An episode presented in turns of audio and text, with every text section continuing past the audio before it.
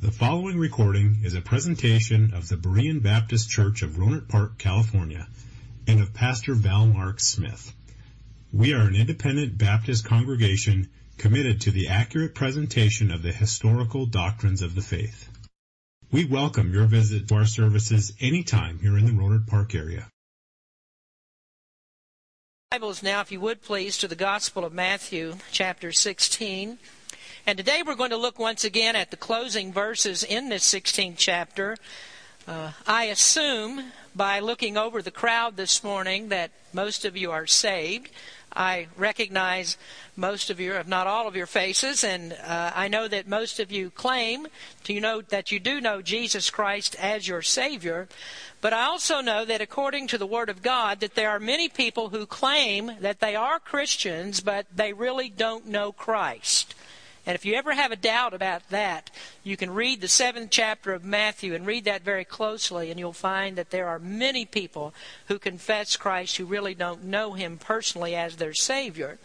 And I think that we should be aware, and most of you are, I think, that being a Christian is more than just showing up for church it's more than attending the services that we have here. It's more than being born in this nation that some people consider to be a Christian nation. It's more than being born into a Christian family because you're not a Christian by generation, you're a Christian by regeneration. True belief in Jesus Christ is a commitment to Jesus Christ as the Savior of your unworthy soul and it's also a commitment to Him as the Lord of your life. That you are going to give yourself to Him and you're going to follow uh, and give allegiance to Jesus Christ. And if you've not yet realized that, then I think that these verses that we're going to study today uh, really are an eye opener because in these verses, Jesus shoots down what's being taught in the modern church today that Christianity is easy street, that it's simple to be a Christian, but Christianity is not for the faint of heart. It's not for those whose hearts have not been changed and strengthened to live the type of life that Jesus Christ wants you to live, to go against all the things that the world throws at you, that the evil forces of Satan that come against you, committing your life to Jesus Christ and knowing Him is having that strength to live the kind of life that Jesus says in this passage. Now, if you look at Matthew 16, beginning at verse number 24, I'll ask you to stand with me once again as we read God's Word. Matthew 16, verse number 24. Then said Jesus unto his disciples, If any man will come after me, let him deny himself and take up his cross and follow me. For whosoever will save his life shall lose it, and whosoever will lose his life for my sake shall find it. What is a man profited if he shall gain the whole world and lose his own soul? Or what shall a man give in exchange for his soul? For the Son of Man shall come in the glory of his Father with his angels, and then he shall reward every man according to his works. Verily I say unto you, there be some standing here which shall not taste of death till they see the Son of Man coming in his kingdom. Father, thank you that you brought us here today. I ask you, Lord, to open up our hearts to your word and help us to be attentive. Help us to realize what it is that you'd have us to know and to follow what you'd have us to know. And we ask this in the name of our Savior, Jesus Christ. Amen. You may be seated. a few weeks ago, we received a report from our missionary Wilson Maungo. He's our missionary to East Africa. And he talked to us and sent a letter and even called me about the violence and the bloodshed that was taking place in the Republic of Congo. And he asked for our prayers because there were churches there that are that are under fire. There are churches that are under his care that some of the members have been killed by people in that country. Well, Pastor Boango has experienced a great deal of trouble throughout his ministry.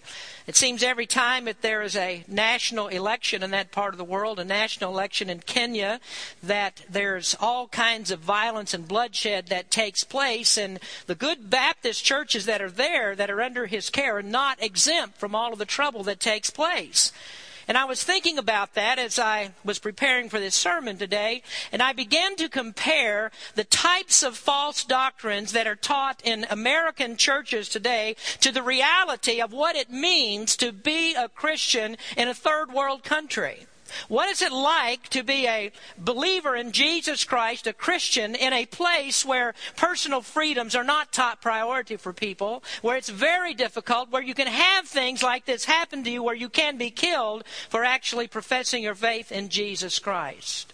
Now, we're told in this country by many preachers that Christianity is guaranteed success. That if you have your faith in Jesus Christ, that God wants you to live on easy street, that God wants you to have all the desires of your heart, no matter what they are, that God is there to be your genie to supply everything that you want. And we're told that those who live for Christ will have the favor of the world, that God intends no hardships for his people, that there is no suffering. There's nothing very difficult at all for those people who are determined to live their best life now. And so, if we think positively, if we reach down inside of us, if we try to do our very best and try to pull out our very best, if we do our part, God will do His part and we'll have everything that our heart desires. But then I receive an email or I get a call from East Africa, and the man who's on the other end of the line is a dedicated, godly missionary. He lives on a fraction of what we have in this country that only just recently was able to get electricity into his house, who has trouble raising money to buy Bibles to give to his people, who has difficulty supporting hundreds of orphans that he's trying to take care of and trying to house and to feed and to give a better life and to give them the message of Jesus Christ. This man that is so dedicated to the cause of Christ, who has been willing to suffer many different things, not to have the things that we have, calls us and he begs for our prayers. And he asks us, Will you pray for me? Will you ask God to help us that we won't be killed and we'll be able to do the ministry that God has called us to do here? So, what do I say to that man? Do I say to him, Well, you know, brother, if you had more faith, if you would reach down inside of you and you'd summon up a more positive attitude about what you're doing, if you would walk and with God and trust God a little bit more, you'll never have another worry. Where can I go in the Word of God to prove a statement like that? Where can I go to show him that he is actually a failure because he's not led his people into financial freedom? Where can I find a scripture to show that he's missed the mark of what God intends for his life? You've just read the scripture with me. You've just seen what Jesus said. You've just heard the one who is Christianity, and he has given a description of the Christian life. It is not a life of ease. It is not a life of material gain. It is not a life of human favor. In fact, it's the opposite of all of those things. And that's why I say that Christianity is not for the faint of heart. This is not easy. Now, there are some Christians that have it easier than others. American Christians have it easier than Christians that are in East Africa. But, folks, there is nothing in the Scriptures that promises you health, wealth, and prosperity. There's nothing in the Scripture that promises a Christian in this life will have the favor of the world or have anything other than suffering and hardships for the cause of Christ. And that's what Jesus teaches in this passage. Now, the first part of this message was a while ago. And we learned by looking at verse number 24 that there are laws of the Christian life. There are three imperatives in verse number 24 for biblical Christianity. And these are not optional requests. These are not things that Christ would love to see or he'd like to see. He'd like to find this in his disciples but rather these are the rigid requirements to be obeyed as a Christian. And don't be confused by my statement. You don't become a Christian by doing these things, but this shows that your heart has truly been changed by Christ if you do this. That same principle is taught to us in the book of James, the letter of James, when James wrote, Yea, a man may say, Thou hast faith, and I have works. Show me thy faith without thy works, and I will show thee my faith by my works. Now, we covered three imperatives three weeks ago when I began this message, and perhaps those thoughts have grown cold, so I want to mention those to you again. There are three laws that we find in verse number 24 for Christians, and the first one is you must have a willingness to sacrifice self. The willingness to sacrifice self. Secondly, in that verse, we find your acceptance of the cross before the crown. And then, thirdly, your faithfulness to follow Christ. Those are the three areas that are touched on by Jesus in verse 24. Then said Jesus unto his disciples, If any man will come after me, let him deny himself and take up his cross and follow me. Now, there we see first again that you must be willing to sacrifice self. You have to be willing to give up your selfish desires, those things that you use to promote your own welfare. And you have to understand that your desires no longer matter. That the big house that you're after, the big car that you're after, the best education you might have, the highest paying job, that is not really your right. You, it's not a right that God's going to give you. He may give you those things, but if He does, then you have to be sure that you use those for the honor and the glory of Jesus Christ. Paul said, For me to live is Christ. His whole life was Christ. He gave up all personal ambitions and he was willing to suffer the rigors of the Christian life, even if that meant prison and beatings and shipwrecks and robbers. He served Christ even when it meant that he was thrown into the arena with wild animals. That's the first imperative that Christ requires, is that we give up all to Christ. The second one is the acceptance, your acceptance of the cross before the crown. Jesus said, You must take up your cross. Now, the disciples, when Jesus said that, they had no visions in their mind of glorious martyrdom, if there is such a thing. They never thought of the romanticism of giving up their lives in the same manner that Christ gave his. And that's because Christ had not yet told them that his death would be the death of a cross. And yet they were familiar with crosses, not because they had some kind of a vision that Christ was going to die on the cross, but because they had seen crosses over and over and over again throughout the land of Israel. They'd seen thousands of Israelites that were led to their death, that were condemned to die on crosses. They carried their own crosses to the execution. And so when Jesus said, You must take up your cross, they didn't see glorious martyrdom. Instead, they saw the defeat of the earthly kingdom. They saw no kingdom is coming if we have to take up a cross.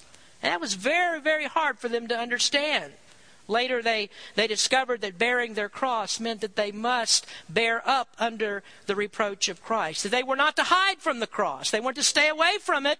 They, they, they weren't to look at it as the inevitable outcome of their Christianity, but they look at that as a positive thing. That we are willing to, to take up this cross that Christ has demanded. We don't stumble upon it, but rather we reach out for it and we take that because we do want the stigma of Christ to be our mark. The Apostle Paul, the great apostle of the cross, said to the Corinthians, For I determined not to know anything among you save Jesus Christ and Him crucified. Now, there, Jesus, Paul and Jesus have shown us that far from expecting a life of ease, far from expecting our best life now, they renounced all the comforts of the world to gladly take the opposite. They took the worst because they knew in the end they would receive the best. They they postponed the crown. They knew that it was coming and they would be exalted to reign with Christ, but before that crown there had to be a cross. Then thirdly, verse number 24 gave us this imperative that is we must be faithful to follow Christ. And following him means a life of obedience. Discipleship and Christianity are synonymous terms. Those who are redeemed will follow Christ. Now let me tell you something. If your if your life is characterized by sin, then you need to check up on your faith. Following Christ is to become an imitator of him. It means to pattern your life after his. And I think that there may be some here some members of Berean Baptist Church that really do need to take an extensive inventory of their lives. And you can start with this. You can say, What did you do last night? And what did you do last week? List all of the things that you know that you did were wrong, and then list the things that you purposely did for Christ. And which side of that ledger is the longest? Where do you have the longest list? Well, these are laws of the Christian life. They're difficult. They're not the kinds of things that you tell people if you want them to be Christians. I mean, how are you going to convince someone that they should be a Christian when the promise that Jesus has here is self denial? The promise is a cross, and the promise is God's will rather than your will. Well, he has an answer for us, and the answer these perplexing problems are found in these next verses. These are the laws of the Christian life, but there are also there is also the preservation to eternal profit. Now, here we begin with the advantages of self denial and cross bearing and obedient following. In verse 25, Jesus said, For whosoever will save his life shall lose it, and whosoever will lose his life for my sake shall find it. And what is a man profited if he shall gain the whole world and lose his own soul? Or what shall a man give in exchange for his soul? There is much pain that goes with Christianity, but there's also gain that comes from it. And so we have to ask the question as I think anyone would, is it worth it?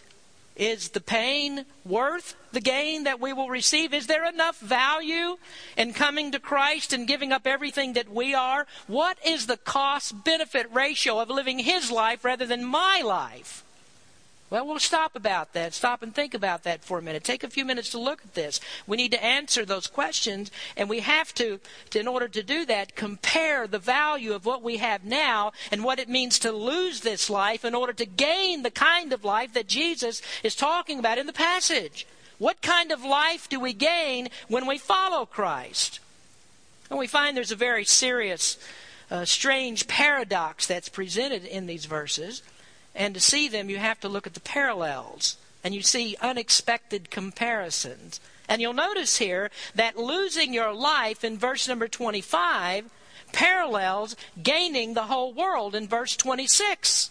That's the paradox. And yet those two things are the same. And it means that gaining your life and gaining your soul is the same as losing all that the world has to offer. And I have to tell you, that sounds nothing at all like the prosperity gospel.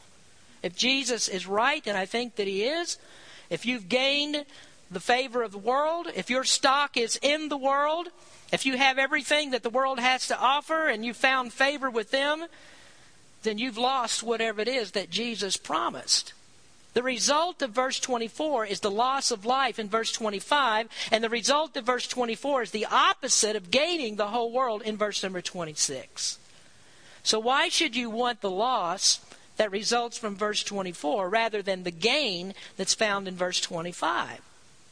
Well, let me give you the simple answer to that question. The answer is found in comparing one life to the other. What is the difference between these two types of life that Jesus is talking about? One life is actually death, and the other life is eternal with Him. So, what is the difference? Well, we start with this that the difference is that the first life is temporary. If you try to save this life, if you want to gain the world, then you've put all of your hope in something that is sure to perish. Thousands of years ago, the pharaohs of Egypt built elaborate pyramids that they used as tombs. And they put all of their treasures into those tombs because they thought that they would be able to enjoy them in the afterlife. But now, these many thousands of years later, those treasures are still there. That is, those that haven't been stolen by grave robbers. And perhaps Jesus may have had that somewhat in mind, among other things, when he said in Matthew 6:19, "Lay not up for yourselves treasures upon earth, where moth and rust doth corrupt, but where thieves break through and steal." Don't lay up your treasure here because it'll be gone. For part of 2012, Apple, the company, the computer company, gadget company, Apple, that we all love to have their devices they became the most valuable company in the world for a for a short time in the year of 2012. They, they, they surpassed Exxon as the world's most valuable company. In 2011, the founder of Apple, Steve Jobs, died. And he was hailed as a great innovator. The fortunes of Apple were somewhat or largely tied to his, his vision for the company, and investors had their hope in him. But Steve Jobs died. What do you think it is that he wants more than anything right now? Do you think that right now Steve Jobs wants the wealth of Apple back under his control? Was all of the things that he had accumulated in his life, was that fulfilling? Was he satisfied then with what he had, and is he satisfied now? I haven't read his biography, but I've read little snippets and what people have said is contained in it, and I found that Steve Jobs thought nothing at all of Jesus Christ. He pretty much said, I tried it, but I didn't like it. What do you think he believes about Jesus Christ right now? In my time as pastor, I, I, have been called on to officiate at many funerals. And thank the Lord, most of them are or were funerals for people that were believers rather than unbelievers. But whether you're talking about an unbeliever or a believer, I have never come to a funeral, never been in a funeral where somebody stuffed their casket with stocks and bonds and all the money in their bank account and all their jewelry. I have never yet been to a funeral where the casket was lined with all of those kinds of things. Everything that you accumulate in this life is going to perish. It's never going to make it out. At best, all of it's temporary. And I'm sure you remember the story of how Jesus talked to a rich young man who came to him and asked him what he had to do to obtain eternal life. Jesus knew that that young man was rich and his confidence was in those riches. And he knew that the only way that he could have, uh, uh, tell him to have confidence in him and to have true faith in Jesus Christ was to give up all that he had, to sell everything that he had and give it to the poor because those riches were the things that were holding him back from being what God wanted him to be, from the, from the, from the follower of Christ that he needed to be. That's where his trust was. The Bible says that he went away sorrowful because he had so many riches. He was not willing to forsake what was temporary in this life for the eternal that we have in heaven. James also wrote about that situation, and he summed it up this way For the sun is no sooner risen with a burning heat, but it withereth the grass, and the flower thereof falleth, and the grace of the fashion of it perisheth, so also shall the rich man fade away in all his ways. Do I really need to tell you that life is short? Do you need me to explain that to you? Nobody really thinks about that, do they? Do they until they come to the time it's they're ready to die? Nobody thinks about the brevity of life. Talk to young people. Try to convince them that life is short. I look back on my own life and I'm just amazed at how fast that it's gone by. That that now, uh, that at the age that I am, if the actuarial tables are right, I have about 20 years to go, and that's it. That's all. I'm done for the world. This life is temporary. But the blessedness of this passage is that it shows us there is something that is not temporary because Jesus also talks about a life that is eternal. The next life is eternal. And that's a very difficult concept for us to get into our minds. How can we give up what we have right now to gain what is promised later? That is not the way that American Christians or anybody else thinks. We are used to instant gratification. We want it right now. I mean, if our internet has 15 megs down, we got to have 25. I mean, we've got to have information so fast you can't even think about it anymore. Everything has to be satisfied right now. The prosperity movement in religion says the same thing. It says you can have it now. You don't have to wait on anything. God wants you to have it now.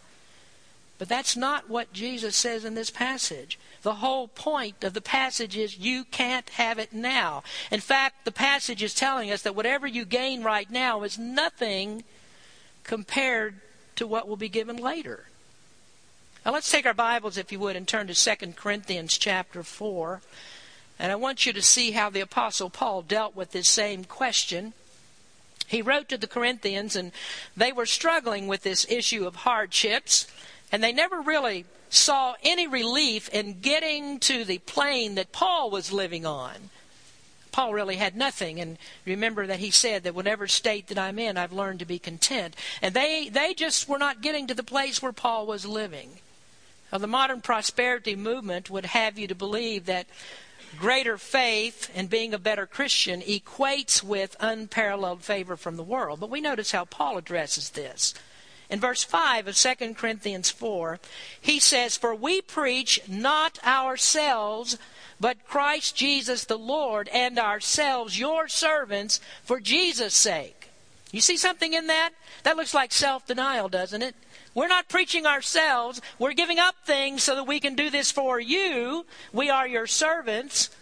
And that verse takes us back to Jesus' thoughts that disciples must take up their cross, that Paul was willing to bear the reproach of Christ, and that did not make him the great potentate of the church. What it made him was a servant, just like Jesus Christ was a servant. Verse number six, he says, For God, who commanded the light to shine out of darkness, has shined in our heart, in our hearts, to give the light of the knowledge of the glory of God in the face of Jesus Christ. But we have this treasure in earthen vessels, that the excellency of the power uh, the power may be of God and not of us. Now, pay close attention to the next verses, and see if this sounds like prosperity preaching. We are troubled on every side, yet not distressed. We are perplexed, but not in despair, persecuted, but not forsaken, cast down, but not destroyed, always bearing about in the body the dying of the Lord Jesus, that the life also of Jesus might be made manifest in our body. For we which live are always delivered unto death for Jesus' sake, that the life also of Jesus might be made manifest in our mortal flesh. Again, look at what Paul says here the body of the dying of the Lord Jesus. He's talking about crucifying self, taking up the cross. You know, I read these things and I think of Wilson Maungo and these African Christians. They have no material goods and, and they often face death for their belief in Christ. Verse 12 So then death worketh in us, but life in you. We, having the same spirit of faith, according as it is written, I believed, and therefore I have spoken, we also believe, and therefore speak, knowing that he which raised up the Lord Jesus shall raise up us also by Jesus, and shall present us with you. For all things are for your sakes, that the abundant grace might through the thanksgiving of many redound to the glory of God. For which cause we faint not, but though our outward man perish, yet the inward man is renewed day by day. Now we look at the next verses, and this is where we see the temporary problems fade away into the eternal prosperity of heaven. He says in verse 17, For our light affliction, which is but for a moment, worketh for us a far more exceeding and eternal weight of glory. While we look not at things which are seen, but at things which are not seen. For the things which are seen are temporal, but the things which are not seen are eternal. So, how does a Christian keep going for Christ in the midst of all the pain and suffering, all the troubles that come? How do you bear up under that? How can you take up your cross? How can you sacrifice self for, for Christ? How can you do all of that when you know the flesh is going to suffer? Well, he gives us an answer here. You keep your eyes focused on what is eternal. And if you have grabbed for everything that you can in this life, then you won't prosper in eternity. You'll suffer the loss of all of those things, but yet if you do seek the cross, and if you do dedicate yourself to that, if you seek the gain of the cross, then you will receive the rewards that come in the later life. And I'm always amazed by the Apostle Paul when he says things like this when he went through all of the things that he went through, and yet he says here it's light affliction. For our light affliction, which is but for a moment, worketh for us a far more exceeding and eternal weight of glory. So, what is a real Christian? A real Christian is one who fixes his eyes on what lies beyond this life. And that's what it seems the prosperity preachers have not yet learned there is no value in what is gained in this world. If you get it all, if you get the very best the world has to offer, what do you get? There is no eternal value in it. It's, it's the opposite of the type of life that Jesus said that you can expect. And so if you want to take up with curly haired, smiling Joel Osteen instead of Jesus Christ, be my guest, and I'll wave bye bye to you in the second coming. Now that brings me to my last thought for today. Thirdly, is the return to reward. And I want to look very briefly at verses 27 and 28 because we're going to deal with these more at a later time. And in these two verses, Jesus completes the thought that would bring hope to a troubled group of disciples. They were expecting the kingdom, they hoped for it, they were counting on it. James and John had already figured out where they wanted to sit in God's kingdom and what areas of the world they wanted to rule over. So they had the utmost confidence that what Jesus would do at any moment was to stop all, all of this harassment against them, that he would put he would he would stop the mouths of the scribes and Pharisees who kept saying that Jesus was a devil. That's what they expected. But here, in the plainest of terms possible, he said, if you want the kingdom now, if you want the gain of the world now, then you can't have heaven later. And so he stuck a pin in their balloon. He, he deflated their hopes, and he left them with the prospects of bearing crosses and facing crucifixion. You say, well, what a, what a crazy thing for Christ to do. Because he's leaving the disciples with no hope. Disciples with no hope are not good disciples. Disciples with no hope are not witnessing disciples. Disciples with no hope will not keep the church alive. They have to be given hope that the pain and the suffering is worth it all. They have to know and realize and believe that the pain is going to turn into the greatest gain. And you need to learn that too. If you are a dejected disciple of Jesus Christ and you're sitting there and you're worried and you're in pain over finances or, or worried over your family or worried over things that are taking place in your life and that's troubling you and weighting you down and you have all your focus on those things, if you have no hope, then you won't talk about Jesus Christ. You won't give the gospel to anyone. You won't give like you're supposed to give. You have to have your eyes on the eternal rather than what's here and so Jesus tells the disciples more. He wants to give them hope. And so he says in verse 27 For the Son of Man shall come in the glory of his Father and his angels, and then he shall reward every man according to his works. Now, since we're going to talk more about this in, another, in the rest of the sermon, later sermons, let me give you two quick thoughts here as we try to finish up very quickly today. First, there is a day of accounting for all. Whichever you decide to do, whether it's to take what you can get from the world now and pass on the glories of Christ later, or if you decide to take up your cross now and to wait for the glory that comes later, either way, you will give an accounting to God. And if you decide to try for the gain of the world now, then you're going to give an account to God for that. Now let's deal with that group of people first. The ones who decide, under this heading, we'll talk about those who decide to live for the gain of the world right now. Now I know that if you talk to people around us in our neighborhoods, your people that you work with, that just about everybody is of the opinion that Christ loves everybody, that He's tolerant of everybody, that He just lets anybody do what they want to do. He's okay with, with what you want. There is no downside to doing what you want rather than what Christ says.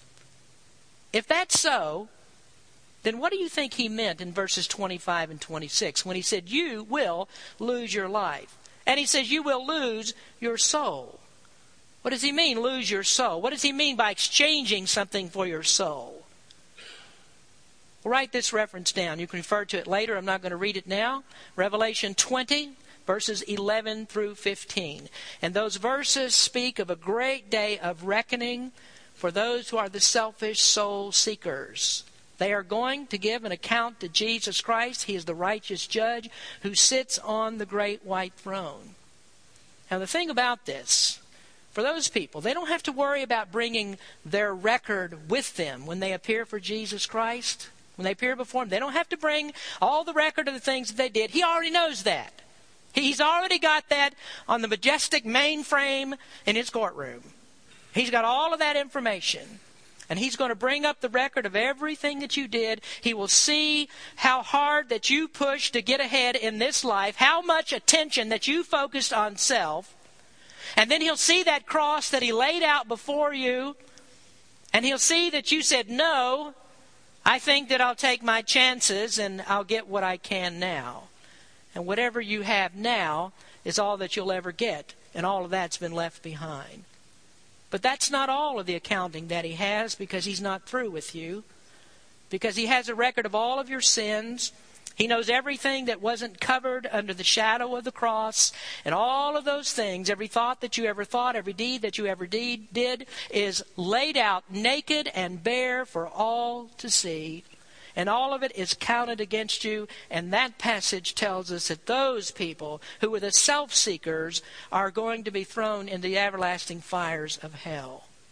And do you remember this? The Bible says the soul is eternal. And so you've traded your eternal soul for the good time you could have here. You wanted the temporary without regard to the eternal. And so you'll have all of eternity to regret the decision. Hell is not temporary, hell is forever. So that's the first group. They took the world now and they passed on the reproach of the cross. Well, we consider the second group, and this is the reward for the righteous. This group is the group of Jesus' true disciples. Now, they might have had trouble seeing the benefits of, of waiting, but yet they listened to Jesus and they believed in him. They picked up their cross and they followed him. All the way through, they followed Christ. They did not get a taste of his glory right then. They waited for it to come later. They knew that it was coming. Jesus said it's coming. He said he's going to come in the glory of his fathers. He's going to bring the holy angels with him. And when he looks at Christians and looks at all of these Christians that have taken up their cross, he'll see them bending beneath the load of that cross. And he'll see the trouble and the heartache and the pain that they've gone through. And he'll see those African Christians with nothing that the world has to offer. And they're being pursued by men with machine guns and machetes. And they give their lives for him. He sees all of that. And he'll also see the tireless worker of Berean Baptist Church who said, I will not give up. I'll teach my class every Sunday. I'll get to choir practice every week. I'll bring my tithes and my offerings and support God's work. I'll help others. I will give up the pursuit of riches and all of that to give everything that I can to Christ. These are ones who said, I will keep my job in this area. I will fight it out here, even though it's very difficult in this economy, because I know that this is where God wants me. And he'll see all of that. And he comes with reward, and he says, Well done, thou good and faithful servant. Enter into the joy of your Lord. Folks, that promise is worth waiting for. Christ comes with the reward for the righteous. And the righteous are the true believers. They're the true followers. They are the true servants. They're the true lovers of Jesus Christ. These are ones that are not ashamed to bear the reproach of the cross. So when you get done reading Revelation 20, 11 through 15, stick around. Read the rest of it. Go all the way to the end of the book, and there you see the amazing glories that are reserved for those who are the children of God, the inheritance of the kingdom of God. Is it worth it? Well, if I have to convince you that it's worth it, then you need to be saved. You need to go back to the cross. You need to come and bow before the cross once again if you have not understood that what you give up in this life is well worth the riches that you gain in Jesus Christ. If you're willing to take the suffering now, the Word of God says you will receive the glories of Christ later. Now, we noticed in previous lessons that Peter had difficulty with this. At first, he had great difficulty. He didn't want suffering, he didn't want Christ to suffer. And Jesus said to him, Well, Peter, you're thinking like man, you're not thinking like God. And then later, when Jesus was raised from the dead, he got his thinking straightened out and he accepted cross bearing. He got things right in his mind. And so he wrote in 1 Peter chapter 1, he said that the trial of your faith, being much more precious than of gold that perisheth, though it be tried with fire, might be found unto praise and honor and glory at the appearing of Jesus Christ. There is suffering. Faith is tried. Keeping the faith is hard. He said keeping the faith is like going through a refiner's fire. It's very difficult. It's painful for us, but the fruit of that is found in the praise and honor and glory of Jesus Christ at his appearing. He says in verse 8, Whom having not seen ye love, and whom though now ye see him not, yet believing ye rejoice with joy unspeakable and full of glory, receiving the end of your faith, even the salvation of your souls. Do you see that? Here is what taking the self sacrifice, doing the cross bearing, the faithful following, what do you get from that? You get the purpose, which is the salvation of your souls. Jesus is coming in the glory of the Father. He brings with him a reward for the righteous, and it's wonderful for us to look forward to that.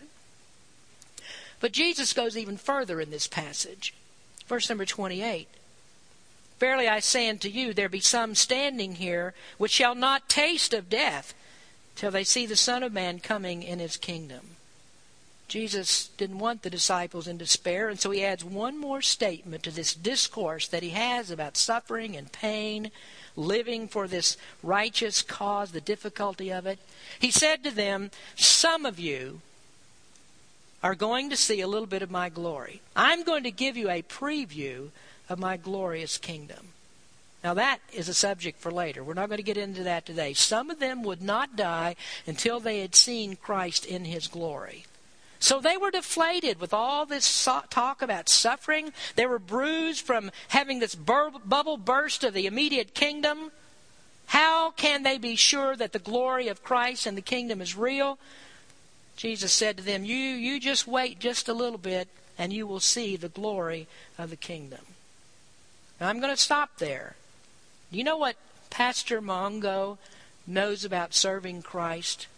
You know what that missionary knows about serving Christ in that very difficult part of the world of East Africa, he knows that there is no gain without the pain. He didn't send us letters and make phone calls to tell us, you know something, I'm going to quit. If you don't if you don't pray for me, if you don't do something for me, if you don't send something to me, I'm going to quit because it can't be worth all the pain and suffering that I'm going through. Ask Gary, did he ever say that to you?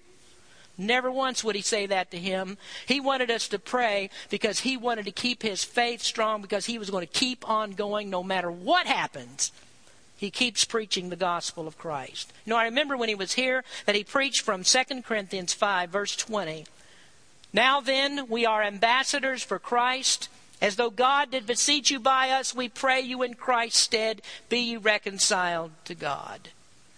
And we have to remember that. No matter what happens, no matter what goes on, no matter what comes to us, we must keep preaching this message. We must keep preaching the cross. And you know why? Because that is the only way that people can be reconciled to God. It's the only way. And so if you're not reconciled to Him, and if you are looking to gain the world, Jesus says you'll lose your soul.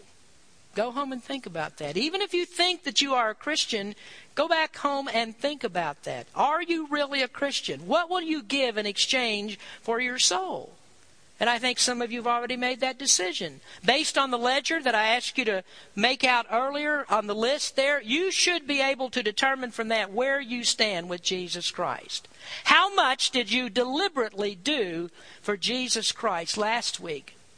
And how much did you do for yourself? Somewhere in there, somewhere in there is eternal life. Somewhere in there is going to tell you whether you are really a true Christian. And I hope that you'll make that list and you'll look at it and see where am I spending my time? Where am I spending my efforts? What am I really looking for? Is it Jesus Christ or is it to serve me?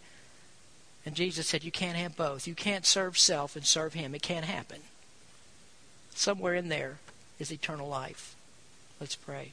Father, we thank you for your word. We thank you, Lord, for what Jesus has said here. It's hard. It's very, very hard to look at this passage of Scripture and and, and see what Jesus actually promised to Christian people, how difficult that the Christian life would be. If we are living for you as we should live, these hardships are going to come to us.